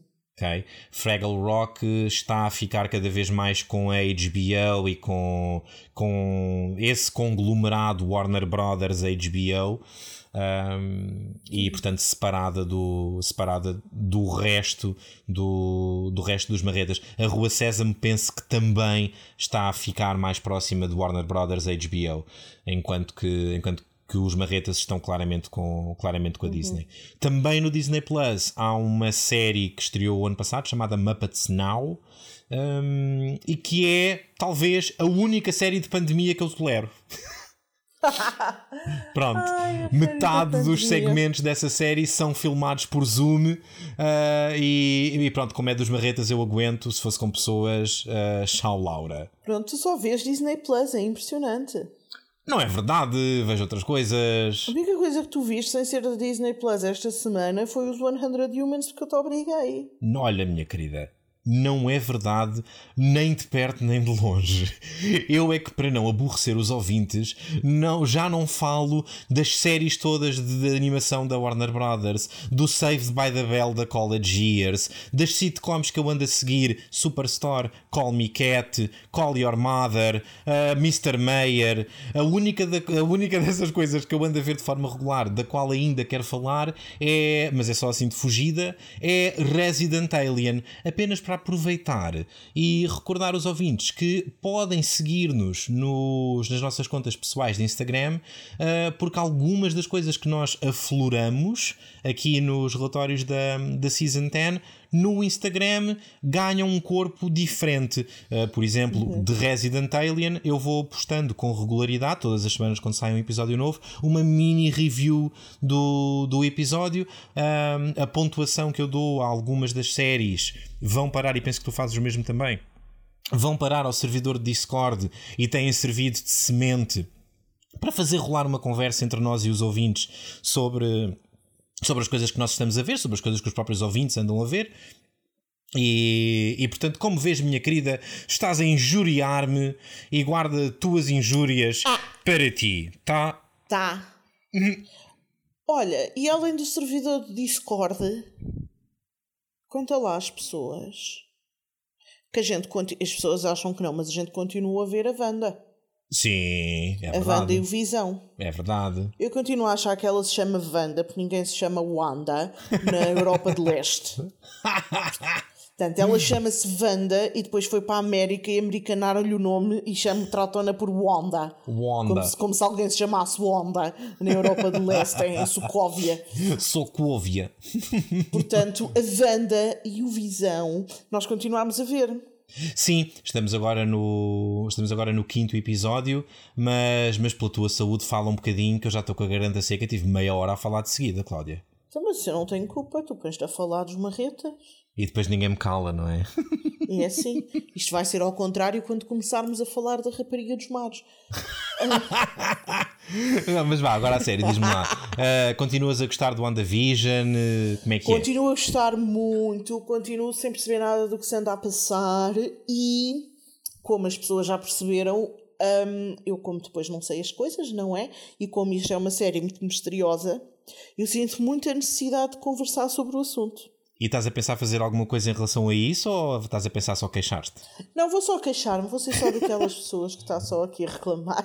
Vá, conta a verdade, conta a verdade. Eu, eu costumo fazer coisas em relação a isso, eu costumo telefonar-te. Uhum. Mas o que os ouvintes não sabem, mas vão passar a saber, é que nós andámos a testar uma coisa que é basicamente eu vou telefonar para conversar sobre o WandaVision, uhum. mas fazê-lo-emos Fazê-lo-emos. A nossa, a nossa camarada agente Leonor acabou de ter uma síncope cardíaca com essa palavra, digo-te já. Não gostas de fazê-lo emos? Não gosto, de- para começar, está errado. Não posso dizer E depois fazê-lo soa emo. mal. Queres que eu diga o quê? Farelo emo. Ó mulher, faluemos. Eu, eu, eu, eu, espero depois desta arrogância toda ter acertado na palavra, porque se também eu falhei, na palavra, isto vai ser, vai Então. ser um salsifré com a Leonor que nunca mais acaba. Na volta vamos pesquisar e estamos outra vez naquele dicionário dos. Ai, o dicionário de galego. Sim. Bem, então, iremos fazê-lo em direto para todos o poderem ouvir. Uhum, uhum. Todos os ouvintes terão oportunidade de estar connosco em direto nos nossos lives numa app nova que é o Stereo. Podem ir ao vosso, à vossa loja de, da Google Play Store ou equivalente para, para os iPhones e fazerem download de Stereo, que basta escrever em Stereo, o símbolozinho é um microfone, um, o slogan não me lembro qual é que é, mas é uma coisa do estilo Keep the conversation going ou algo do género, não sei, mas, mas é, é, é facilmente identificável. Um, ou Deem um salto ao mini site dos agentes do drama. Existe e serve essencialmente como uh, plataforma para estes momentos, para saberem onde é que nos podem seguir noutros, noutros meios. E está lá uh, muito facilmente identificável o linkzinho para o estéreo. um, para não sei se é para o meu, se é para o da Cláudia, se é para o estéreo diretamente para os, para os próximos lives. Nós vamos começar a fazer a partir da semana que vem uh, after shows sobre WandaVision, portanto o episódio sai às sextas e nós ao fim do dia ligamos-nos um bocadinho e a ideia dos desses lives no estéreo é tentar manter uma conversa uh, entre nós, claro, mas dar chance aos ouvintes para irem semeando durante a conversa com clipezinhos de áudio que podem enviar e que nós podemos pôr a tocar a meio desse live, uh, semearem a conversa com as vossas dúvidas, os vossos comentários, as vossas considerações. Gostei muito do que disseram, detestei o que disseram, uh, coisas deste género para tentar manter a conversa a ir e vir entre nós e vós. É, uma, é um formato um bocadinho diferente daquilo que, daquilo que nós estamos habituados ao fim de mais de 100 relatórios deste podcast dos Agentes do Drama. Uh, é uma coisa um bocadinho mais descontraída, um bocadinho mais informal, menos polida, mas, mas que esperamos que, pá, que funcione e que, seja, e que seja do agrado de quem quer que seja que, que queira aparecer. Assim com um bocadinho menos de qualidade, não é? Porque o ouvinte pode começar a falar, meio, não sei o quê. Sim, sim, sim. Sempre que os ouvintes intervêm, faz logo baixar a qualidade do- dos nossos vem podcasts, claro, é Com óbvio. né? perguntas e opiniões e não sei o quê. Sim. Ora. Um, WandaVision, se funcionar, não vai ser o único tema para esses, para esses lives, portanto. Ai, não? Uh, pá, eu diria que, assim, carta tirada da manga, se os lives para WandaVision funcionarem, se calhar continuamos depois, uh, assim que a série terminar, duas semanas depois, com lives para Falcon and the Winter Soldier, a série Ai, de. que seca, vou ter que ver mais séries da Marvel. Oh, mulher, só se quiseres. Se não quiseres, eu arranjo outra pessoa para fazer os lives. Vê lá. Ai, minha mãe. Isto nunca mais vai acabar assim. Sim, nunca mais vai acabar. A cena da Marvel é essa, é eterna.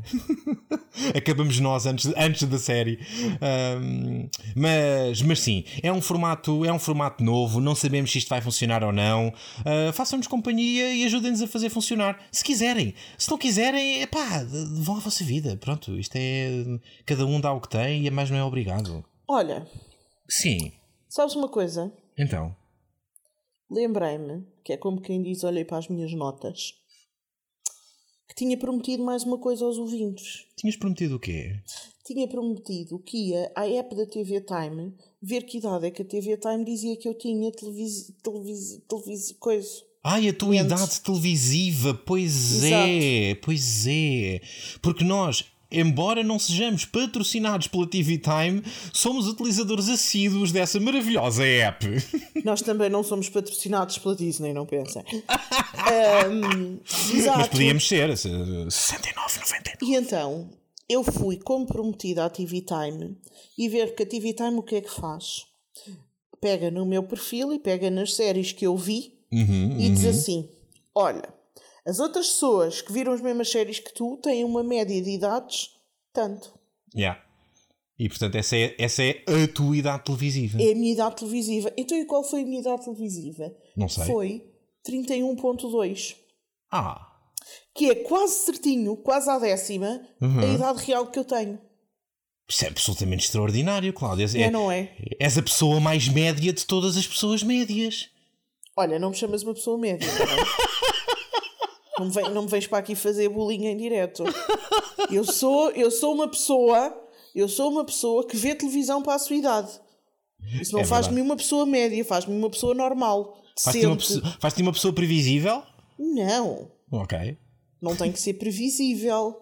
Posso ser só. Sou uma pessoa adequada. Adequada à minha idade, é o que eu sou. Bem, eu arriscaria que, tendo em conta a natureza do valor médio, uh, se calhar tu estás só a ver coisas que são para pessoas 20 anos mais velhas que tu e ah. na mesma quantidade para pessoas 20 anos mais novas que tu. Já pensaste nisso? Pode ser, pode, pode ser. ser. Se calhar eu vejo coisas para adolescentes e para cinquentonas. Tendo é em conta aquilo que têm sido as tuas sugestões ultimamente eu arriscaria que se calhar isso está mais próximo da verdade. Eu venho para aqui no mesmo relatório ver, sugerir Bridgerton e, e Outlander e Ocean Girl. Portanto, já vês. Portanto, se calhar é isso que está a acontecer. Yeah, Maravilhas yeah. da estatística, meus queridos. É assim uh, que a coisa funciona. Uh, também vocês, ouvintes, se ficaram curiosos com esta brincadeira do que é que é a sua idade televisiva, uh, podem, podem brincar a isto. Sacam a TV Time. Uh, que é, é uma app de, de registro de coisas que já viram e de, no fundo, de organização de consumos televisivos. sacam a app, colocam lá que séries é que já viram, que episódios é que já viram das séries que estão a ver, que ele é muito divertido, é muito intuitivo, é muito fácil, e depois chegam ao fim e têm um númerozinho, procuram lá nos vossos stats pessoais e a app devolve-vos é. um númerozinho. Acima de tudo, e muito importante, é uma app que nos faz pensar sobre o assunto, não é? Uhum. Que a gente acaba de ver um episódio e temos que selecionar como é que nos sentimos durante o episódio. Vá menos, não, não Cláudia, temos, não assustes. Não podemos, podemos fazê-lo. Assim está eu tentei melhor. fazer isso, eu tentei fazer isso com, com algumas séries que vi um, e, e, descobri que sinto muito pouco a ver televisão. não sentes nada. Estás tipo vegetal só a ver. Sim, sim. Ou então era, foi só a série que eu estava a ver que era desinteressante. Um, é uma pena quando isso acontece.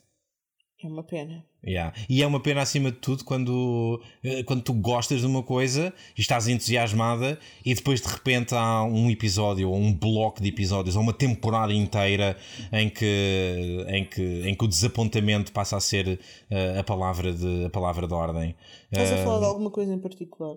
Estou porque estava aqui a olhar para as minhas notas e estava a lembrar-me de que a segunda temporada de His Dark Materials deixou-me deixou um amargo de boca há desapontamentos muito maiores do que esse.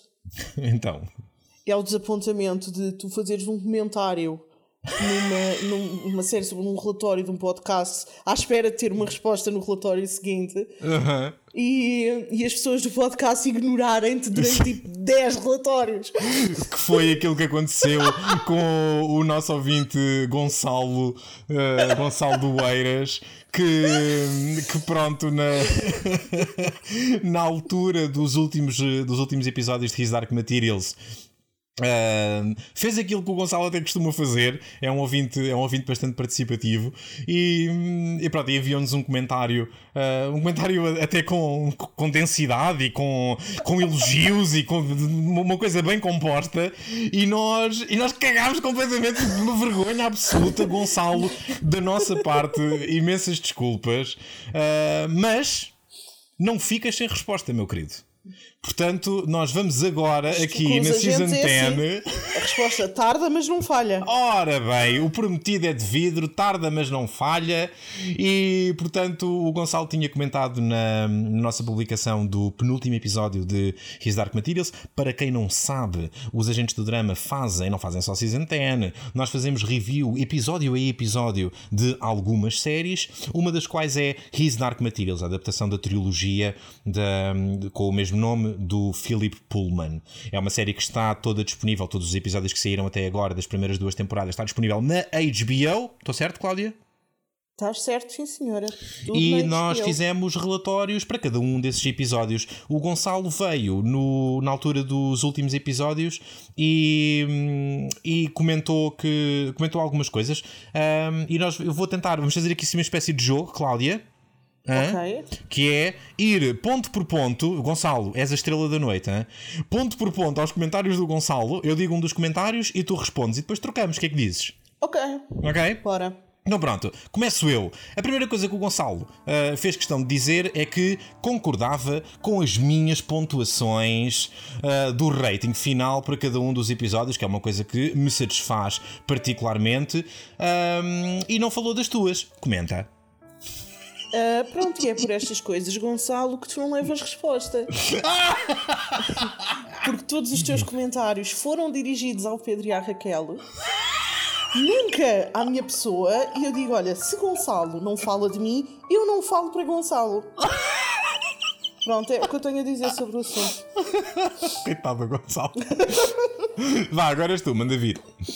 Então, depois o Gonçalo pronto passa-lhe esta fase de, de, só lamber as botas ao, ao Souza e, e, vai portanto começando a começar a falar do, do, episódio da série em si e diz que sentiu falta de cenas com o Asriel e que acha que a qualidade da série ficou muito prejudicada. Só que uma nota de produção, nós sabemos e falámos muito durante os relatórios que a segunda season era para ter oito episódios, um deles muito centrado no Lord Asriel uh, e que foi retirado por causa da. Um, da pandemia era, era dos poucos episódios que faltava gravar uhum, uhum. Uh, e foi retirado da série, passou a ter só sete uh, e retiraram esse episódio onde que seria todo focado no Asriel.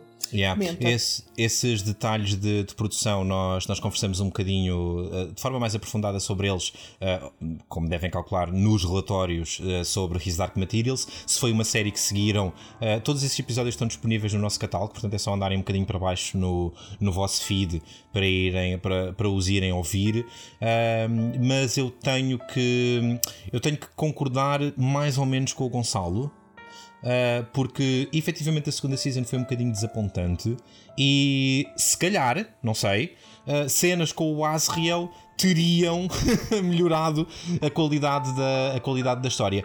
E efetivamente há ali uma ou duas subtramas que em teoria se deveriam ter entrelaçado com, uh, com a aventura paralela do Lord Asriel e que como nesta segunda temporada não chegámos a ver nada dessa aventura, essas tais subtramas acabam por não se entrelaçar em lado nenhum e portanto caem um bocadinho no vazio. Estou a pensar em particular na, na história da, da Ruta Secada.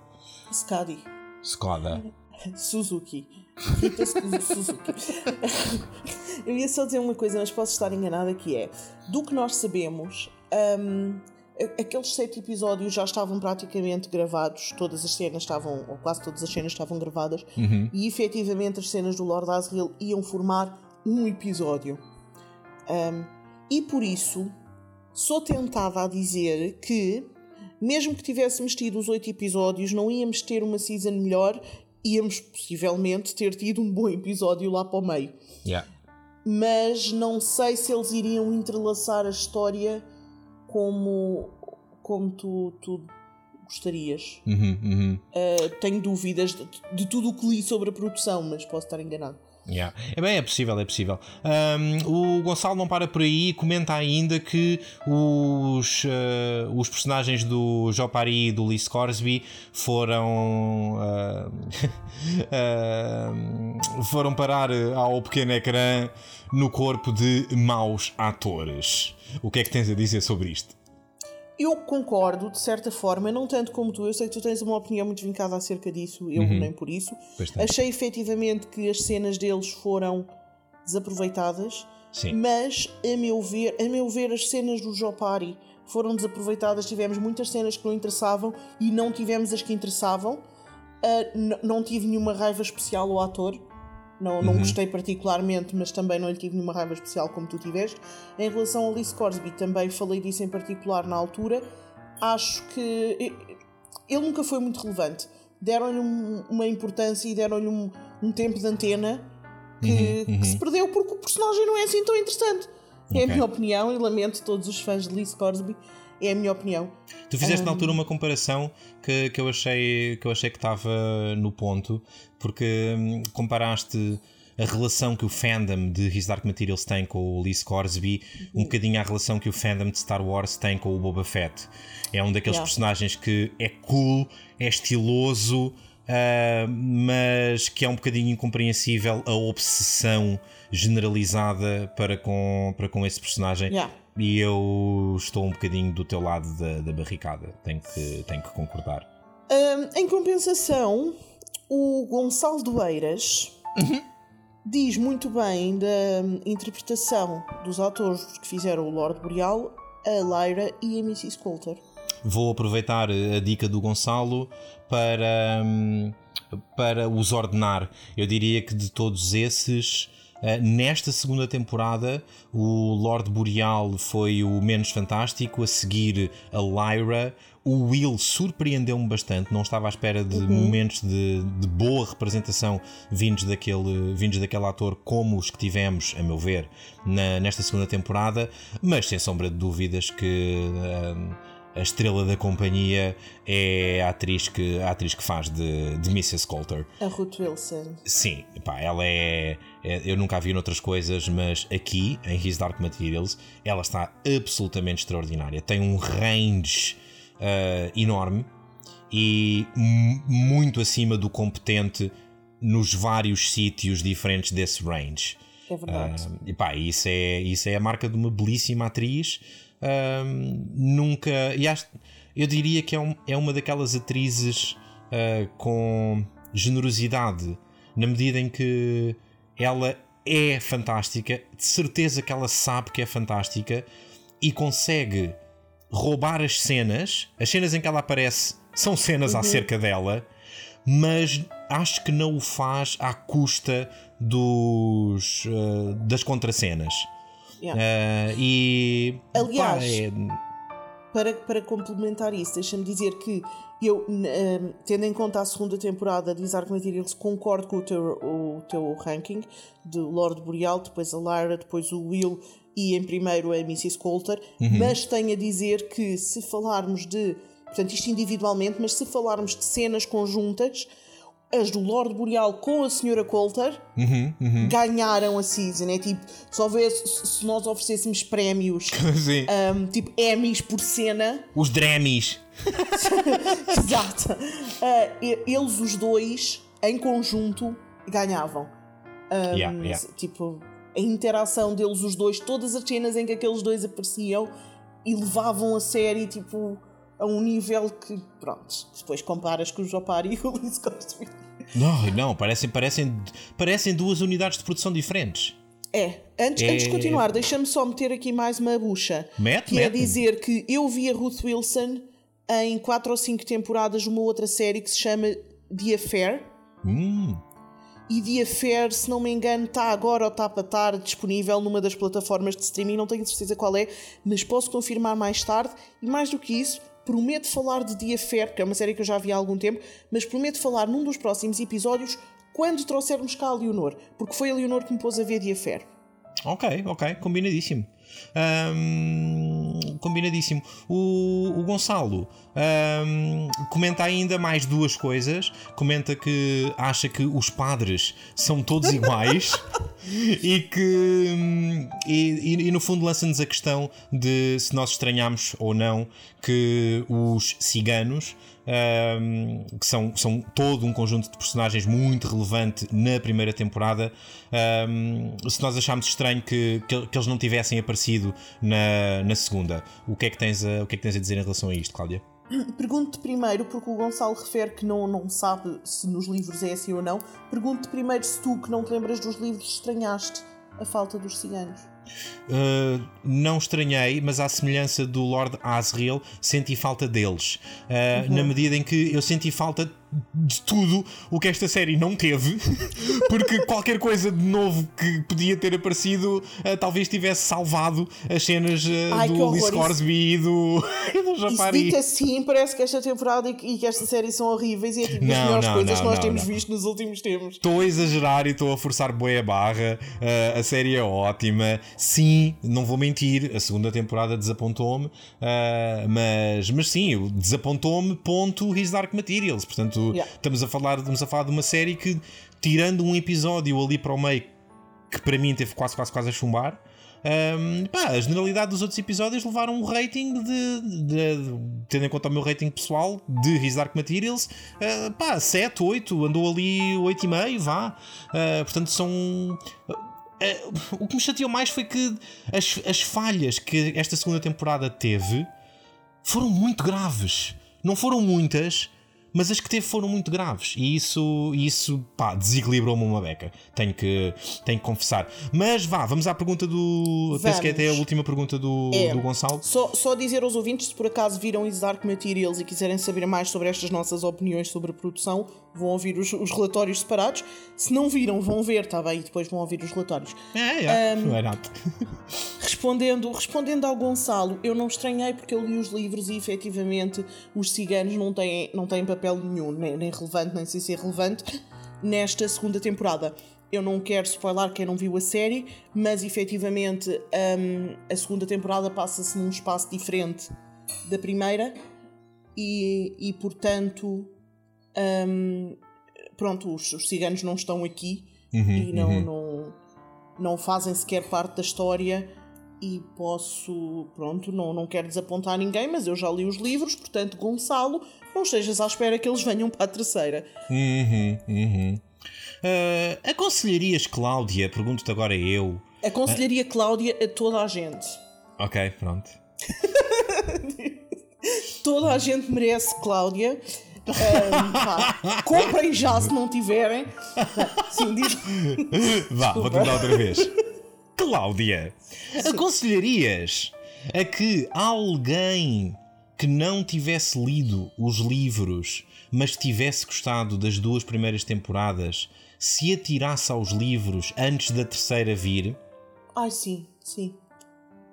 Um, epá, não sei que não, não gostem de ler, não é? uhum. um, acho que sim, acho que. Acho que se, se, as pessoas viram a série e não ouviram os nossos relatórios, provavelmente houve algo. Embora tenha sido uma produção televisiva absolutamente fantástica, uhum. provavelmente houve alguns pontos em que as pessoas se perderam um bocadinho. Claro que só viram os nossos relatórios ficaram totalmente esclarecidos, porque eu e a Raquelinha explicamos tudo. Claro! Pronto. Mas acho, acho que é possível, se a pessoa. Pronto, se estás a ver só por ver, não, mas se tens interesse na mitologia e tudo o que está por trás, uh, efetivamente acho que há pessoas que podem ter sentido falta de um bocadinho de backstory. E a segunda foi pior do que a primeira, e a terceira vai ser pior do que a segunda, porque a, história do terceiro livro é, é bem mais complexa e, e, bem mais. Não sei o que é que é de dizer. Uhum. Um, mas e portanto tem muita coisa, tem muitos detalhes, vai meter muitos conceitos, vai meter muita coisa diferente, convém entenderes bem aquele mundo e portanto se a pessoa gosta de ler e gosta de saber esses detalhezinhos, aconselho sim a, a tirarem-se e devem ter para aí um ano e meio para, para ler os três livros. Uh, mas se também se não gostam de ler ou se não têm tempo ou se não é a vossa cena e preferem só ver televisão, tenho a certeza que eles vão fazer um muito bom trabalho com, com os oito episódios que estão a planear. Uhum. Uh, concordo contigo, espero mesmo. Uh, e, e, portanto, e portanto resta-me só concordar com o comentário final do Gonçalo que nos disse na, na, sua mensagem que no geral esperava mais da temporada, mas que ainda assim gostou. Uh, subscrevo, sinto, sinto o mesmo e, e acho que tu também, Cláudia. Sim, sim. Um, concordo, concordo plenamente. E efetivamente, houve efetivamente cenas e episódios, se calhar cenas, mais do que episódios, Uhum. que me surpreenderam pela positiva e dos quais gostei muito. Foi.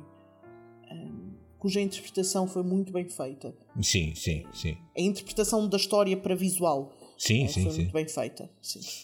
Ahm, em, jeito de, em jeito de conclusão, ah, mais uma vez, obrigado e desculpa, Gonçalo. Devia haver uma palavra em português para estas duas coisas ao mesmo tempo. Desculpa, Ahm, Gonçalo.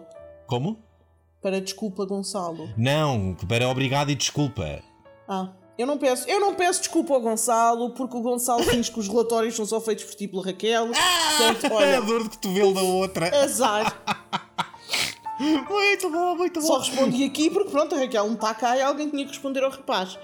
Mas, Ahm, mas, mas sim, ah, obrigado e desculpa. Para o resto dos ouvintes, façam como o Gonçalo, enviem-nos mensagens, enviem-nos mensagens de áudio ou de texto, tanto faz. Naquele mini site de que eu estava a falar há pouco, agentesdodrama.wordpress.com, ahm, há lá também uma secçãozinha ah, a partir da qual é muito fácil enviarem mensagens de áudio. Não se acanhem, se as enviarem, nós depois fazemos uma seleção e incorporamos, se nos apetecer, no...